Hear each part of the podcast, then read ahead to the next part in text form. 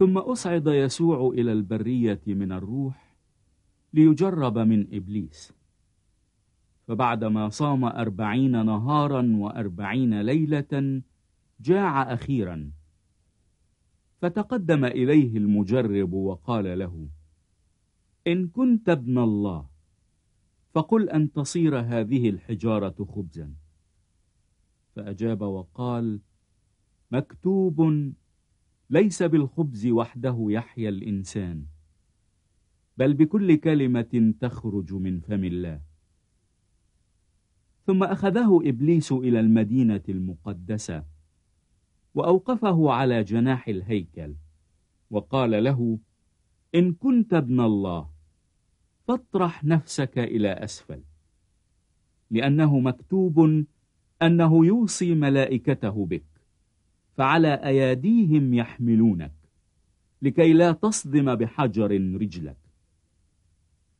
قال له يسوع مكتوب أيضا لا تجرب الرب إلهك. ثم أخذه أيضا إبليس إلى جبل عال جدا وأراه جميع ممالك العالم ومجدها وقال له أعطيك هذه جميعها. إن خررت وسجدت لي. حينئذ قال له يسوع اذهب يا شيطان لأنه مكتوب للرب إلهك تسجد وإياه وحده تعبد. ثم تركه إبليس وإذا ملائكة قد جاءت فصارت تخدمه.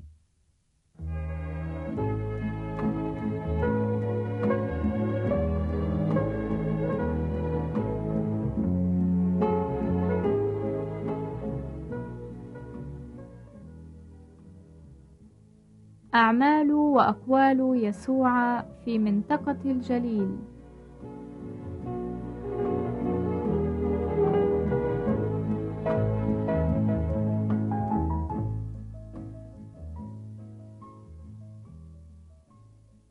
ولما سمع يسوع أن يوحنا أسلم انصرف إلى الجليل وترك الناصرة وأتى فسكن في كفر ناحوم التي عند البحر في تخوم زبولون ونفتاليم لكي يتم ما قيل بإشعياء النبي القائل أرض زبولون وأرض نفتاليم طريق البحر عبر الأردن جليل الأمم.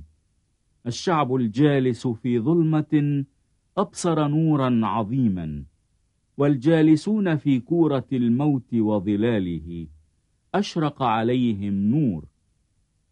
من ذلك الزمان ابتدأ يسوع يكرز ويقول توبوا لأنه قد اقترب ملكوت السماوات.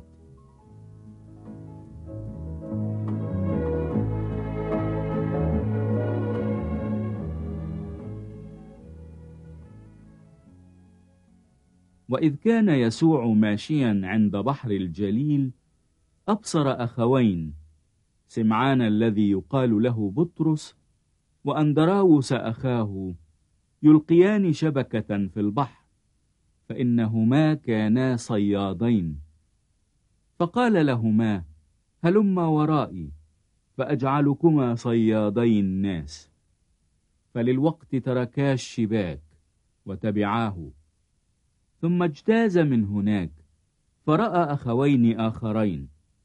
يعقوب بن زبدي ويوحنا أخاه في السفينة مع زبدي أبيهما يصلحان شباكهما فدعاهما فللوقت تركا السفينة وأباهما وتبعاه.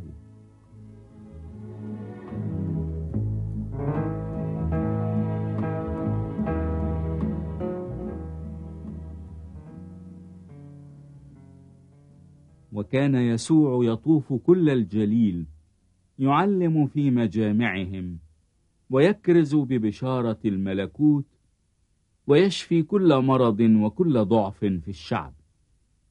فذاع خبره في جميع سوريا فأحضروا إليه جميع السقماء المصابين بأمراض وأوجاع مختلفة والمجانين والمصروعين والمفلوجين.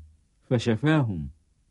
فتبعته جموع كثيرة من الجليل والعشر المدن وأورشليم واليهودية ومن عبر الأردن.